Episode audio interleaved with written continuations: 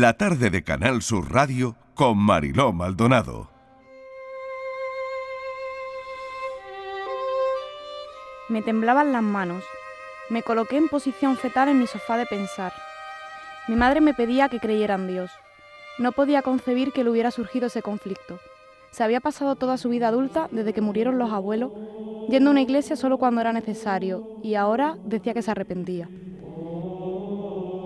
Tenía razón en una cosa. Desde que ella murió, la fe me ha dado mucha envidia. Cuando nací, también estábamos solas. Entonces yo era la privilegiada, estaba sana y en sus brazos. Ella estaba contrariada, agobiada pero feliz. Tras abrir su carta, la contrariada era yo. Pero estaba más feliz que en los últimos seis meses. Mi madre fue un ser tan especial que conseguía estar conmigo. Estaba allí, aunque su cuerpo ya fueran cenizas. En ese momento me alarmé, me senté de golpe. ¡Las cenizas! Estaban en el trastero con mis cosas del piso de la calle Almirante. ¡Qué horror! Caí en la cuenta en ese momento. Era terriblemente extraño que con tanta preparación no hubiera dejado dicho qué hacer con ellas. Menos mal que no había hecho nada. Las podría haber esparcido donde se me hubiera ocurrido que pudiera gustarle. Tenía que traerlas a casa para ver qué destino les daba. Ya no había tiempo para llorar, tenía que irme a buscarlas.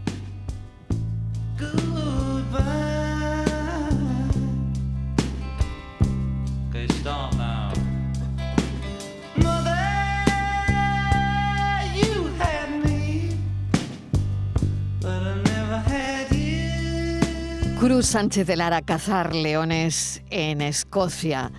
Un escueto mensaje escrito en una tarjeta, acompaña al cuadro que Miranda Herrera ha heredado del empresario francés que fue amante de su madre durante casi medio siglo.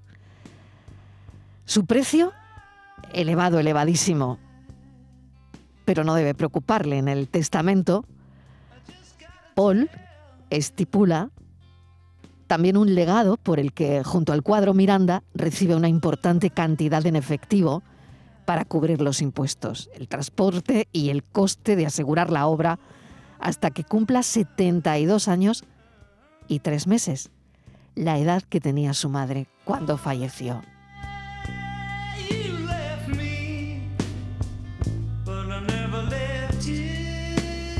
Una novela llena de incógnitas y un testamento que ya de entrada nos ha enganchado, porque ya saben que los lunes es el día en el que hablamos en este programa de los testamentos en la primera hora y de las herencias con nuestro abogado.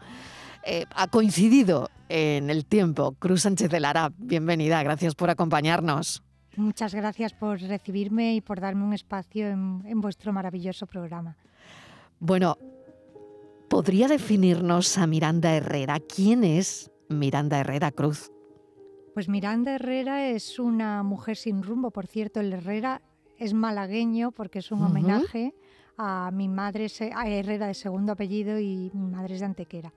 Así que, algo de malagueña. No lo sabía, qué bien. Algo de malagueña tendrá, mi sorzano es antequerano. Desde luego. Y, y Miranda es una mujer adulta con una vida resuelta por su madre y su abuela que no ha tenido nunca la necesidad de madurar y de repente madura cuando se queda sin esos soportes, sin su madre, sin su abuela y, su madre se ha dado cuenta de que no ha dejado, ha dejado preparada a su hija para muchas cosas, pero no ha dejado preparada su forma de trascender en el mundo y le deja un auténtico reto que es el de aprender a ser feliz dentro de la vida de su madre. Que empezó a vivir cuando lo pierde todo, ¿no? Claro, el día que pierde a su madre, ¿no? ¿Y usted cree que la vida eh, a algunas personas le da excesivos caprichos? No lo sé. Eh, y al final, bueno, pues eh, no valoran lo que tienen. ¿Es esto también uno de los argumentos? Sí, yo creo que esto es un es un más que un tirón de orejas, es un em, sí que es un, una palmadita en la espalda diciendo a todos los lectores que decidan leerme que la vida hay que bebérsela, que hay que disfrutar y que hay que ser guionistas de la propia historia, porque esto es un ratito y este guion en gran parte depende de nuestra actitud, ¿no? Y al final eso es, muy importante. El libro es un elogio también a la maternidad, ¿no? Eh, hoy que hablamos, eh, fíjese, ¿no? De un contrato que le ha hecho un juez, eh, que se ha hecho viral a su hija de 12 años para tener un teléfono móvil, ¿no? Al final, bueno, el libro em, es como le, le decía, es un elogio a la maternidad, ¿no? Bueno, es que ser padre y ser madre es dificilísimo. O sea, yo eh, creo que además de un elogio mm. a la maternidad, es un decir las cosas sin tapujos, es un, un, bueno, pues una descripción de, de, lo que cuesta a veces ser madre y de cómo los hijos muchas veces en gran parte somos egoístas y mm. bueno, y de que al final son relaciones muy intensas y como todas las relaciones intensas, por muy maravillosas que sean, tienen sus momentos. O sea, yo creo que todos sabemos lo que es el, la sensación de estar desquiciado cuando un hijo no deja de llorar una noche entera. Y mm. no por eso la maternidad deja de ser algo positivo, de querer muchísimo a ese hijo, pero tenemos reacciones humanas en un proceso muy complicado, muy difícil, aunque luego sea satisfactorio y maravilloso, ¿no? Mm. Nació en Almería, Cruz. Sí, si es que yo soy andaluza por los cuatro estados. O sea, yo soy hija de funcionarios, mi padre es de, un pueblo de Granada, aunque salí de allí pronto para estudiar, pero ahora me han invitado a ser pregonera y estoy como loca, o sea, estoy bueno, qué bien, ¿no? andaluza. Y luego mm, mi familia materna es toda antequera, yo soy andaluza, a mí me han educado en andaluz y me han reñido en andaluz, que creo que eso marca la vida. Estoy convencida. ¿eh? para lo bueno, para lo bueno y para lo malo. bueno, es principalmente conocida por su trabajo como abogada y su implicación también como activista en proyectos relacionados con los derechos humanos y la sostenibilidad. ¿no? Ha fundado también una ONG, Tribune of Human Rights, que cuenta con voluntarios de, de 14 países. Es vicepresidenta del Español. Es también editora de, secciones en clave, tiene un máster en Derecho Internacional de Derechos Humanos. ¿Qué le parece lo que está ocurriendo ahora con los derechos humanos y, la invasión de Rusia en Ucrania? Yo estoy muy preocupada porque creo que al comienzo de todas las guerras nadie era consciente de que se estaba iniciando algo grave y grande, ¿no? Y de hecho, cuando al principio pensábamos que no iba a haber una invasión, luego pensaban que eso se iba a resolver en 10 días y estamos presenciando pues un conflicto que no es un conflicto moderno, es un conflicto basado en, las mismas ideas antiguas de la necesidad de, la avaricia del ego que necesita, que necesita trascender de otra forma. Yo estoy muy preocupada, estoy muy preocupada. O sea, no, no soy capaz de, quitarle importancia a lo que está pasando. Me parece que, que, yo tenía un cliente muy inteligente que siempre me decía que era más difícil bajarse del tigre que subirse a un tigre. Y ahora me preocupa muchísimo ver cómo Putin se baja de este tigre, porque claro, esta batalla es muy difícil ganarla en la paz, ¿no? Hmm. Así que yo creo que no es muy positivo mi mensaje porque tengo hmm. miedo. Hmm. Sé que mm, la lucha, mm, bueno, en, todos estos ámbitos se ha convertido como la abogacía casi, ¿no? En, en su segunda piel. ¿Qué sigues sintiendo al ponerse la toga? Pues es que he dejado el despacho, lo he cerrado en diciembre. O sea, ha sido para mí una experiencia. O sea, que ya no, no, se la pone más. Bueno, pues yo mm, me la, ha, colgado, he la colgado toga. la toga, pero bueno, sigo firmando algunos procedimientos internacionales de derechos humanos, pero el ejercicio ese cañero de ir al juzgado día a día es que no podía asumir más responsabilidades y he tenido que dejarlo y ha sido una sensación muy traumática. imagínese que un día le dicen que no se puede poner usted detrás de un micrófono nunca más. Pues es como, es decir, bueno, hay que elegir, mm. también hay que ser inteligente para no abarcar más de lo que se puede hacer. Y he tenido que soltar eso, pero me ha costado muchísimo trabajo porque han sido unas décadas muy felices, muy felices con mi toga puesta. La tengo en el despacho de mi casa para que nunca se me olvide que siempre seguiré siendo abogada. Volviendo a la novela em, y volviendo a Miranda, ¿qué hay de Miranda en cruz o al revés? Pues espero que muy poco. Hay poco, hay poco o mucho. Yo porque espero que porque muy poco. siempre, claro, cuando una, eh, me imagino que escribe, ¿no? crea el personaje. Siempre hay algo de la autora que traspasa, ¿no? Sí, bueno, puede ser que haya haber, algunas retazos. algún, o sea, puede ser que haya alguna anécdota, Sí. algún pensamiento, pero yo creo que Miranda es el personaje menos favorecido de mi novela. O sea, si me dijera eh, quién querría ser, me pediría muchísimo antes, como cuando éramos pequeñas y nos repartíamos Sí, los ángeles de Charlie. sí, Pues eh, yo quería siempre ser Kelly, pues nunca querría ser Milan, Miranda, ¿no? Yo quería ser Sabrina, así que no íbamos a discutir. pero, pero yo me quedaría o Mm. con Silvana o con Cata, que creo que son las mujeres potentes, porque creo que en Miranda he representado el, el, el reproche a la generación, a- o quizás sea también mi generación, que lo hemos tenido más fácil y que quizá no hemos aprovechado todas las oportunidades o no somos conscientes de que, la, de que las oportunidades hay que aprovecharlas. Me parecían mucho más divertidas Cata y Silvana, su madre y su abuela, que en una época sin libertad se montaron una vida excepcional, divertida, gamberra, fantástica, pero con las apariencias siempre cubiertas tras una gran señora, ¿no? O sea, si me pregunta quién me pido, pues probablemente me pidiera a Cata o ya a Silvana, que bueno, que esa era un todoterreno. Hay una carta de Cata a Miranda. Piensa en ti y construye una casita en un árbol a las afueras de Middlemarch en la que te instales como la guionista de tu propia vida. ¿no?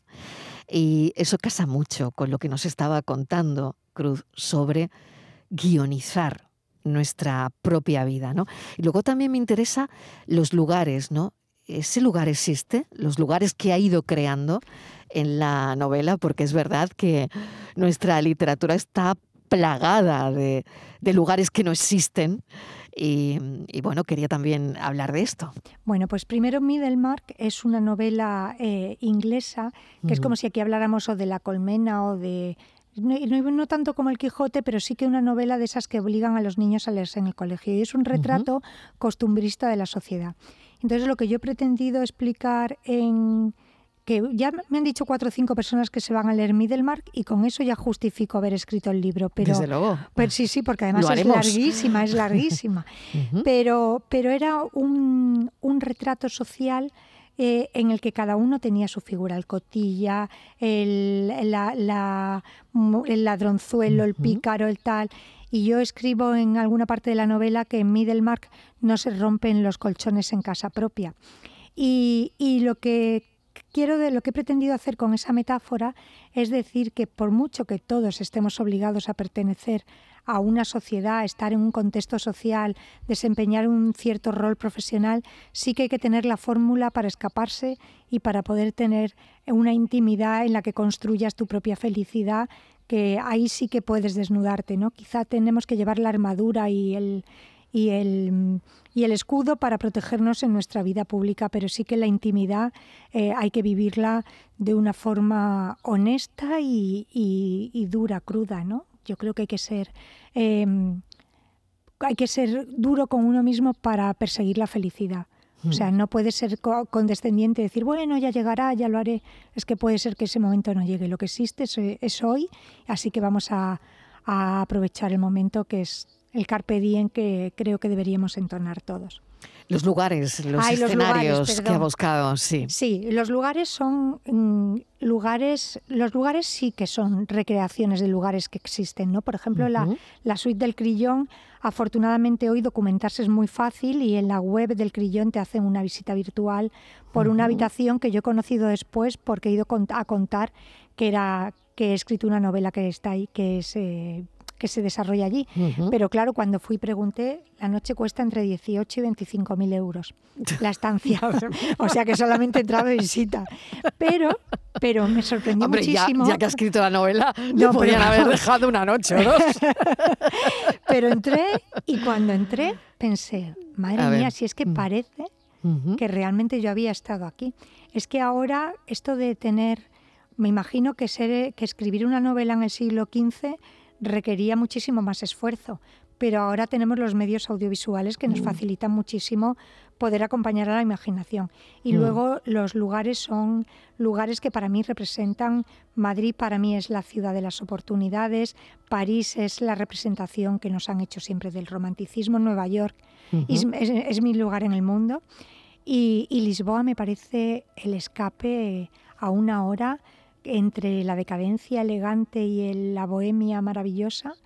Y en Guatemala tuve la fortuna de trabajar en un proyecto humanitario y creo que me dejé un poquito del alma y he querido hacer un guiño. Mm. Esos son los lugares. Porque la protagonista es de allí, Miranda es, hija de un diplomático, sí. Hija de un diplomático. Lee y escribe desde que era pequeña. ¿Quién es su referente en el mundo de los libros? Yo siempre he leído muchísimo y no podría elegir a, un, a uno de, los, de las personas. Me gusta mucho Steiner, me gusta Zweig, pero mm, también me gusta Gloria Steinem o las autobiografías como la de Catherine Graham, que creo que todo el que haya visto de, de Post es... Mm, es una novela maravillosa porque es su autobiografía y habla mucho de, de, autoestima de mujeres, pero no podría elegir. Pero yo escribo desde que era pequeñita y he ganado concursos regionales que siempre mis padres me cuentan que les pedía por adelantado, como normalmente era un premio económico pequeñito, yo les pedía por adelantado el dinero para irme a comprar mi vestido para recoger el premio, como la que iba a recoger el premio Nobel, aunque fuera un concurso de pueblo, de, mm, pero yo iba con la solemnidad, me la imagino, me la imagino, con la solemnidad, super cursi, super cursi, pero pero yo como vamos como la empoderada, ¿no? Empoderada totalmente. Como la que le han dado el Nobel, con la coleta tirante y sonriente. Claro que sí. La verdad es que cuando hablamos de herencias, y, el libro habla mucho de eso, ¿no? Nuestro pensamiento se va a lo material, ¿no? Mm. A lo que recibimos de. Fíjese que aquí hay un abogado que los lunes habla de herencias y se cae el teléfono, ¿no? Porque son mil preguntas las que recibimos, ¿no? Cada, cada lunes. Pero es verdad, ¿no? Que, se nos va la cabeza al patrimonio económico, ¿no? Eh, pero hay veces que hay, como en el libro, ¿no? un, legado material, mm, pero que va unido a un legado inmaterial, ¿no?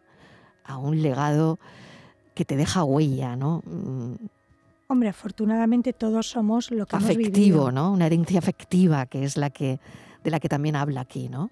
Mira, yo no he vivido nunca en Málaga, yo te estoy hablando de mis mm. raíces andaluzas como parte de mi patrimonio. Es decir, yo creo que al final es mi herencia, ¿no? O sea, tú dices, pues, eh, em, ¿qué soy yo? Pues yo soy eso, mis mis, las regañinas de mi madre en malagueño cerrado, el, mm. la vida que he vivido, mis amigos del colegio, la gente que me ha querido, mi hijo, los ratitos con los amigos.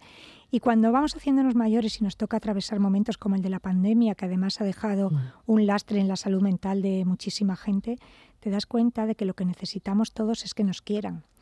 Y al mm. final, es verdad que a Miranda le dejan la vida resuelta porque yo tengo que decir que me he pasado la vida escribiendo demandas y siempre he tenido que vivir con presupuestos muy limitados y ahora que me han dado la opción, pues es que me he soltado la melena y todo es buenísimo, todo es carísimo y todo es extraordinario para que no haya otros problemas. Pero realmente este libro habla de sentimientos de madres, de hijas, de amistad, de amores imposibles, de amores mm. que, de, o sea, de hombres a los que se echa de menos y de hombres a los que se echa de más teniéndolos en casa. O sea, creo que es un poco un espejo en el que en algún momento cualquiera puede verse reflejado. Y luego es una historia muy bonita que desmitifica eh, las malas relaciones de las suegras y las nueras, porque yo creo que una suegra, como diría mm. una amiga mía, las suegras huelen todas a azufre, pero yo creo que cuando encuentras una suegra maravillosa, o sea, yo creo que no se pueden, no se pueden hablar de las suegras como de una mala relación. Fíjese el lío que ha montado el Papa. Bueno, eso, eso, pero, pero ahora que, o sea, pero hay mm. mujeres que encuentran a verdaderas madres en sus mm. suegras y verdaderas mentoras, ¿no? Es cierto. Y yo creo que cuando alguien quiere hacer un regalo para hacer un elogio a una suegra, cazar leones en Escocia es, es un, hmm. un, gran regalo porque yo creo que he descrito la suegra que todos nos habría encantado tener. Hmm. Vamos, Silvana es divertidísima. El amor ocupa parte importante, como decía, de, este libro, de toda la trama, ¿no? Desde matrimonios bien avenidos hasta otros que únicamente mantienen las formas por un mero interés social. Qué pena, ¿no? Sí, pero hay mucha gente que vive así y bueno, es una opción de dos personas que realmente yo creo que no tenemos derecho a criticar a nadie, hmm. pero es un retrato de lo que es la sociedad. Yo creo que el único motivo por el que debes estar con alguien es porque tu vida sea mejor acompañado que solo que acompañado de esa persona que solo, pero también es muy difícil entrar a juzgar porque hay personas que mantienen sus, sus, uniones más allá del amor o de, o de bueno o del estar a gustito ese que se tiene cuando quieres mucho a alguien. ¿Quién ha leído la, el primer borrador? Pues cinco amigas, mi editora y mi marido. Bien. Mi marido, bueno... ¿Y, qué le dijo? ¿Y qué le dijo su marido? Mi marido, que es Pedro J. Ramírez, pues no lee novelas. Yo he esperado que usted lo diga, sí, ¿eh? pues que como he visto que estaba siendo gentil, he pensado... Totalmente. Digo, yo. no le voy a preguntar, porque voy no... a decirlo yo. Pero él ya lo ha dicho, él no se lee una novela, vamos, creo que no leía una novela desde hace 20 años, porque él tiene un apego a la ficción, a la, a la realidad. A la no ficción, a la no ficción, que es que él al dice ensayo, claro. Al ensayo y a la realidad. Él y la realidad, claro. El hacer un periódico, ser un director de periódico es muy difícil e implica estar pegado diariamente a la realidad. Y al principio me decía, pero con lo bien que escribes, si escribes en el periódico y no entendía muy bien lo que era escribir una novela. Y quiero decir que ya se la ha leído tres veces y que está pidiéndome que escriba la segunda. O sea, está muy contento, aunque él reconoce que a él lo que le gusta es la historia, pero reconoce que, que está descubriendo un mundo que le divierte muchísimo y, la verdad es que me apoya, me anima y le digo, ay, ya no voy a escribir más y me dice, ¿cómo que no? Para mi cumpleaños próximo quiero que termines el que estás haciendo. O sea, es, es un apoyo. Por eso digo que hay que quedarse al lado de quien te ame y que a quien ames, ¿no? Porque... ¿Está enamorada hasta las trancas? Hombre, claro, si no, yo ya soy muy mayor para quedarme en un sitio. no tengo... se les ve muy bien, además. Se les ve, lo poco que se les ve, se les ve bien, ¿no? Como mi madre diría, no tienes necesidad, hija. ya esto es por gusto. Pues me alegro muchísimo, la verdad. Yo creo que se les ve con una relación muy bonita. Em, y probablemente pues basada, ¿no? Cuando esas relaciones llegan eh, con una edad, y es verdad, ¿no? Mm, es, es, lo que dice, ¿no? Son relaciones basadas mucho en, en eso, ¿no? En las palabras, en, en, el amor, en, cosas profundas, ¿no? Y en la piel, ese descanso, porque yo creo que además de divertirse mucho con alguien, que por, que por supuesto tienes que divertirte, porque si no es que esto es un rollo, pero además de divertirte, tienes que poder descansar, por lo que hablábamos antes de, que es muy duro estar todo el día. Em, con una corrección y una apariencia y cuando te quedas solo poder acurrucarte con alguien que sabes que, que todo es mm. piel y que todo es cariño y que, bueno, pues mm. como todas las relaciones, pues también hay días que, que dices me voy a dar una vuelta para descansar, pero afortunadamente somos privilegiados y por eso yo quizá mi novela sea un, una invitación porque aunque llegue tarde, no hay que tirar la toalla y esa vida, la vida es un, un momento que hay que aprovecharlo y que la pandemia nos ha enseñado que no tenemos que quedarnos con nada que no nos guste, ni con un sofá que no nos guste, que siempre se le puede poner un cojín más bonito, ni con personas que no hagan que nuestra vida merezca la pena. Cruz Sánchez de Lara, ha sido un placer esta charla. Le agradezco enormemente la visita. Y mm, bueno, es el libro que hoy hemos querido recomendar para todos los oyentes, Cazar Leones en Escocia. Gracias, un saludo. Gracias, muchísimas gracias. Un beso, cuídese. levando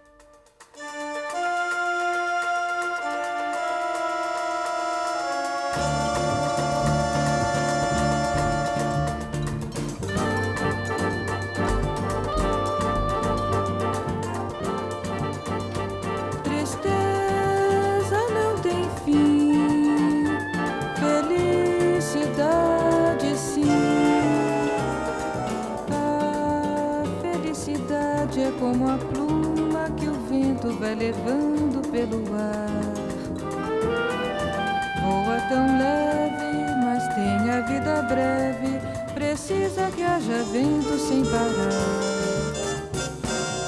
A felicidade do pobre parece a grande ilusão do carnaval. A gente trabalha o ano inteiro por um momento de sonho pra fazer a fantasia de pirata ou jardineira e tudo se acabar na quarta-feira.